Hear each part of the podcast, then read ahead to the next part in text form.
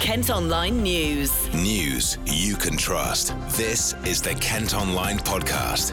Nicola Everett. It's Tuesday, the 13th of August, coming up. Daughter still hopes to solve mystery of mum's disappearance more than 20 years on. She said she was having tea with some little old ladies um, the last time I spoke to her on the phone, and um, she was in Tunbridge Wells and having a lovely time exploring, is what she said to me. Could eating less meat help tackle climate change? What we're told and what we hear is that we as individuals need to decide to eat less meat. And I think that's highly unfair on us as individuals. We need we don't need individual change, we need system change. The Kent site's making it onto a new Lonely Planet guide. I think once again, the more popular Whitstable keeps getting year on year, week on week almost, um, we've got to have a bigger push for more sustainable transport, encourage people to use public transport and things like that. Kent Online News. Well, our top story today is all about the ongoing mystery of a mum's disappearance more than 20 years ago. Marion Barter left her family in Australia in 1997, telling them she was going on holiday to England for a year. She's known to have visited Tunbridge and stay in Tunbridge Wells. But after that, she vanished. Her daughter, Sally Leydon, has been speaking to us on Skype about their ongoing quest to find out what happened. So, my mum went on a um, year long holiday to the UK in 1997, and the first contact we had with her was um, a letter that was uh, stamped at Kent in the UK. Um, it was quite a lengthy letter. It had about nine pages to it from the hotel that she had stayed in um, in Tokyo. Uh, and yeah, so that kind of was the first point of call that we had. She told us that she was in Tunbridge Wells and um, yeah, preceding postcards from her sort of sent us through Alfriston and down to Brighton. I actually contacted Kent Police quite early on. Um, obviously, she's been missing for 20 years and it's been quite a lengthy journey. Um, her passport did come back into Australia under a different name on the 2nd of August in 1997. So for us, we weren't 100% sure if it was her using her passport or if somebody else had used her passport. Um, but um, that happened in 1997, and I contacted Kent Police to see if we could do some sort of report over there. But I was told that that had to come through. Um, that, that unfortunately had to come through Queensland and New South Wales Police here in Australia. And um, unfortunately, they weren't happy to uh, uh, do much with Mum's case um, at the time. So um, it became a bit of a problem for me in trying to gain access and information to that area in the UK until recently when we flew over there and retraced mum's steps. You know, I guess if we could put it out there to that in, that area, even she stayed in a hotel there. She said she was having tea with some little old ladies um, the last time I spoke to her on the phone, and um, she was in Tunbridge Wells and having a lovely time exploring, is what she said to me. So um, I firmly believe that there may be people out there that know who she was or bumped into her or had a chat with her. She obviously she did say in her letter to me that she was aghast at how many people knew that she was Australian um, based on her accent. And I think she sort of tongue in cheek said, Do I really sound that bad? Because she always felt that she liked to speak quite well and proper. Um, and uh, people were recognizing that she was an Aussie from her accent. So I guess someone might remember something, you know, um, that was the last known place um, that we've ever, I'd ever spoken to her, and I was the last person to speak to her that I'm I'm aware of, um, known to me. So, yeah, if, if uh, you know anybody in the UK or in Tunbridge Wells could help me, even Alfriston, she went down to there's a, there was a little shop there called Sally's Craft back in the day, and she sent me a postcard. Um, the lady in the shop there when we visited said uh, we had confirmation that this she had put a sticker on the back of the card saying Sally's Craft, and the lady said she would have had to specifically ask for that because she only put them on gift wrapping um, when she was doing gift wrapping. So the fact that she went to the trouble of asking for that sticker to be put on the back that said Sally's Craft, and obviously my name's Sally, so it was quite quite a nice um, point that she was thinking of me, and you know, it obviously was a nice moment for her to go. I should get a postcard from here for Sally. Um, and then we went down to Brighton as well. So she definitely travelled a fair way down the coast. Um, I think the last postcard was sent from Hastings. Um, so definitely that whole coastal region. If anyone had any information or if anyone remembered her, um, that would definitely be the locations that we'd be looking at around in that Kent region. Kent Online reports. An investigation's due to get underway after a fire broke out at a derelict hospital building in Folkestone. At its height, around 40 firefighters were tackling the flames at the Royal Victoria on Radnor Park Road last night. You can see pictures from the scene at kentonline.co.uk. A woman hurt in a crash in Broadstairs has died from her injuries. The 87 year old was in one of three cars involved in the collision on Northwood Road on Saturday. A man arrested over what happened has been released while police investigate. The number of people out of work in Kent has gone up again. Last month, nearly 30,000 were claiming job seekers allowance or universal credit, 825 more than in June. Across the country, there are now 1.33 million people without a job. On to climate change now, a topic that's been high on the agenda recently, with protests bringing parts of the capital to a standstill. Well, here, nine out of the 13 local councils in Kent have now declared a climate emergency and bid to reduce carbon emissions. Ashford and Dover have rejected the idea, while Dartford and Sevenoaks are yet to decide. The KM Community Podcast has been speaking to Dr. Charlie Gardner, a professor at the University of Kent. He's been chatting to Ollie about whether all of us eating less meat will also help tackle the problem. Meat production, animal agriculture, and particularly um, industrial meat production is a big contributor to climate change um, for a couple of reasons. One is that, that ruminants, um, like cattle, produce methane, and methane is a much, much more powerful um, greenhouse gas than carbon dioxide. But the main reason is that eating meat is a vastly inefficient um, way of, of producing food. So, because of, of the inefficiencies of an animal converting the food it eats into flesh. So, um, generally, uh, you know, the, the figure given is, is of an order, of magnitude. So a 10, there's a 10 times reduction in, in energy um, between the food that a, that a, a cow eats and the, the energy it will it will generate when it's eaten. So you know, what that means is lands that would be um, the land required to produce enough meat for one person would have been able to produce enough plant food for 10 people. So it's hugely inefficient. Um, having said that, I'm, I'm slightly concerned with the way that this information is is present is used and presented. Because when we hear that we as a society need to eat less meat what we're, what we're told and what we hear is that we as individuals need to decide to eat less meat. And i think that's highly unfair on us as individuals. We need we don't need individual change, we need system change. And you know, it's really unfair on us to, to be told on the one hand you need to eat less meat, but on the other hand, to go shopping and be presented with huge amounts of, of, of, cheap meat and to walk the streets and be bombarded with advertisements for, for um, you know, burgers. Uh, yeah, but is, is the alternative feasible? Because in my mind, the alternative, if you're not going to uh, suggest that people need to make their own decisions on whether they do or, do or don't eat meat, you are going to be either restricting meat purchasing in supermarkets or restricting the advertising of meat. And then you've got that some people might say then that you've got a big brother mentality happening where you're stopping people from eating the things that they want to eat?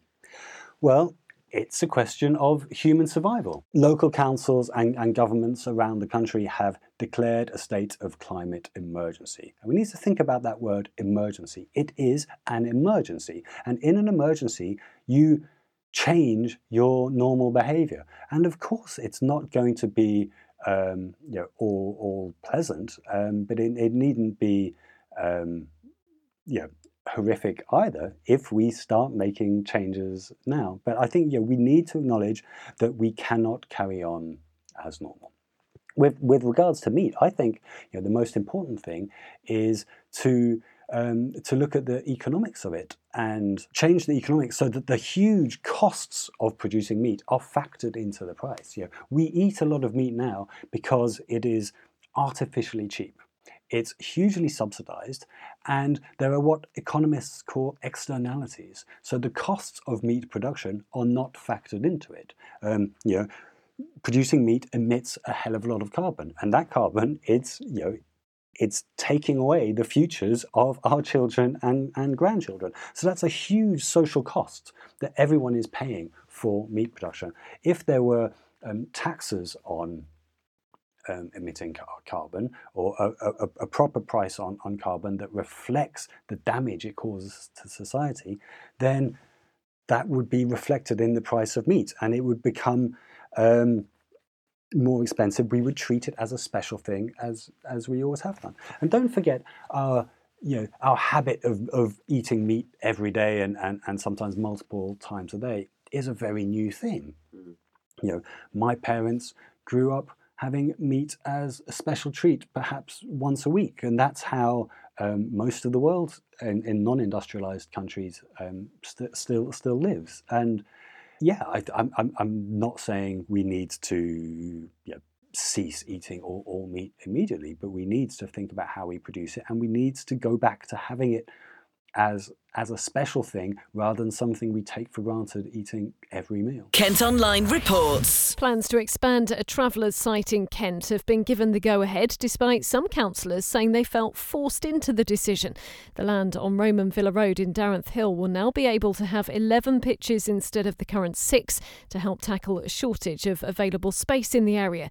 But some of the planning committee criticised the government's gypsy and traveller policy. The people who've been given permission to open a giant Adventure Centre of Bluewater have insisted it won't become an amusement park.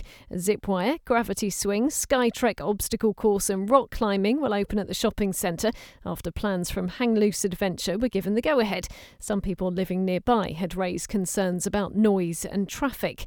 Meantime, a new entertainment centre's opened at the site of an £850,000 leisure complex in Ashford.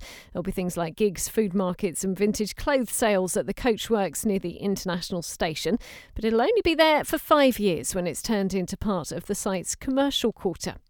More than a dozen Kent places and events have been ranked today among the top 500 things for travellers to do. 14 sites, including Margate's Shell Grotto and Canterbury Cathedral, have made it into Lonely Planet's Ultimate United Kingdom travel list guide. A trip to the Oyster Festival in Whitstable makes it as one of the best experiences. Neil Baker is a local councillor in the town. Well, as always, it's absolutely great for Whitstable to get um, all the recognition it does. It seems increasingly common which should never be sniffed at. Uh, we're very lucky. We have a lot of people who put in a lot of good work for the town. Um, obviously, in this instance, we've got those who organise the Oyster Festival. But I think we should also remember the traders who, of course, put in so much year round um, to promote the town, and also the residents who while they do enjoy the festival and the activities, they, they do sometimes have to put up with a little bit more traffic and crowds of people on the streets um, than they would normally. And um, also, so are you familiar with Lonely Planet guides yourself? Yeah, I mean they're, they're very it's very impressive. I mean it, it is a prestigious publication to get into, um, which is great. Um, to get recognition at that level of something that people do read and do take into consideration when they choose to visit different places. And so, do you think because it's you know such a reputable um, publication. Do you think that will have a significant impact? Um, like obviously, tourism's already pretty, you know, good in Whitstable. Do you think it could make it even better? Well, um, uh, it, can't be. Uh, it, it, can't do it any bad, of course. But I, I, do, of course, worry sometimes that Whitstable's almost at saturation points in the key season. So. Uh, um, especially as we have had this year, lots of confusion about the roadworks coming down from the M2 and everything. So uh, I think once again, the more popular Whitstable keeps getting year on year, week on week almost, um, we've got to have a bigger push for more sustainable transport, encourage people to use public transport and things like that. Because, you know, going back to the old days of people will get piling in their cars and coming down, it, it just really isn't uh, something we need going forward because we're running out of space almost. there's, only, there's only so many people you can take in a town and there's only so many people who can shop in the shops and eat in the cafes at the same time. So yeah. In terms of the Oyster Festival itself, what do you think makes it stand out so much? Um, that it's been sort of ranked so highly in the in the guide. Well, I think it's because I mean the Oyster Festival's been around in many different guises now for a good few years. Um, it's changed, it's evolved, um, as, as, these things do. But it's become something that happens at a you know broadly similar time every year. It's great that it happens the first weekend after the schools break up. I think that's a huge boost because it's before people disappear on holiday and things. And of course, Whitstable and oysters is something that's gone back since Roman times, thousands of years. And uh, you know, despite all the modern things that you get these days, there is still that proper tradition to it, um, dating back so far. And I think people like that. And I think especially when people want more and more to learn more about the history and heritage of their own country rather than you know, always flying around the world to different places. They like to see what's actually just down the road for them or even on their own doorstep and uh, learn about it that way. Kent Online Sport. Adam Peaty's been at a swimming pool in Medway today to try and inspire the next generation of champions. The Olympic gold medalist and breaststroke world record holder has held a race clinic at Strood Sports Centre. He was joined by fellow Olympian Tim Shuttleworth, youth Commonwealth champion Edward Baxter, and strength and conditioning coach Rob Norman. And Adam spoke to Kent Online from the event. So the second day, this, we're doing five days, uh, 100 kids a day uh, across the country, and we're just trying to inspire as many people as we can. And obviously, you know, the staple is on that they're going to have fun. Uh, that's almost a given with these kind of things. We're not, we are serious when we get to work, but around the edges, the kids should be smiling. They are smiling and they're learning, and uh, it's almost engaging the kids to you know, think very differently about sport. You know, for me, when I was growing up, I was too way too serious about it. At their age, their ages need to carry it through and then you know, start to absolutely nail it when they're older. The key to this is you're here, hands on deck, in the pool with them, teaching them hands on, aren't you? Yeah, yeah, sure, yeah. So yeah, I've been in here for about four hours now, in about 35 degrees, uh, which is good, really, because I'm always in the pool instead of out of it. So I've got a new appreciation for my coach.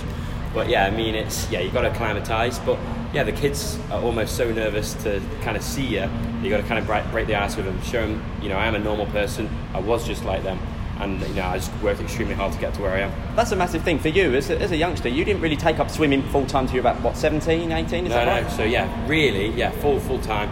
About 16, 17. Yeah. So it's almost like never too late for you to get into that, and that's I suppose the message to get into. And if they love it that much, it's never too late, and they could they could be taking challenging your records one yeah, day. exactly, well. exactly. And when I was their age, I was 88th just in the East Midlands alone. So 88th in the East Midlands, not even the whole country. I was probably like 400 or 500th. Like, uh, yeah, it's an absolutely abysmal kind of place to be at that age. But you know, I just showed you that it doesn't even matter if you're first or you're 500th or 1000th place. That you, if you apply yourself and kind of listen to the people around you, use the people around you to perform, you know, who knows what can happen. You mentioned who knows what can happen. What are some of the secrets they're going to learn from you today? It's mostly about the breaststroke, but what can they? What will they be learning exactly today? So we're doing a lot of visualization, so using the mind for good, um, and obviously it's kind of closing your eyes, imagining you're Olympic Games, and kind of preparing themselves for you know the next few years of you know nationals and British Championships and stuff like that, because they are very nerve wracking for the first time you go. So it's almost trying to overcome that and visualize that before you even get there, which you know r- you know really helps me during Olympic Games. There's a mental strength to swimming as well. You do have to be really calm and, and calm your breathing as well. Can you explain that? Yeah, definitely. So yeah, I mean on the on the breaststroke, we only get to breathe every once uh, once every stroke, but on uh, really, you know, swimming is about relaxation. It's kind of obviously you're really retired, your arms are you know killing, your legs are killing, your lungs are burning. But in that, you've got to kind of be an equilibrium that you, you know what you're doing. There's a calm voice in your head saying, "Look, take this stroke faster, take this first stroke slower, or attack it a little bit more." So yeah, you've got to have that kind of calm voice in your head, really. Would it last sort of question for me? Would it be gr- nice for you at one of your Adam Peaty race clinics for someone here from Strood to be challenging your records one day, breaking? Oh them yeah, I mean. I think I've seen a few uh, few applicants for that spot. But yeah, I mean, it's obviously going to go back to a British person. You know, I wouldn't be British if I wasn't saying that. So yeah, it'd be great to obviously continue that legacy until when I want to retire, retire, and get you know one of these kids here. Imagine you know if they came on one of my clinics and then the next world champion or next Olympic champion, that would be you know, really something special. Even if they don't beat your record. Yeah, yeah. That's it for today, but for more news throughout the day and overnight, don't forget you can head to kentonline.co.uk. News you can trust. This is the Kent Online Podcast.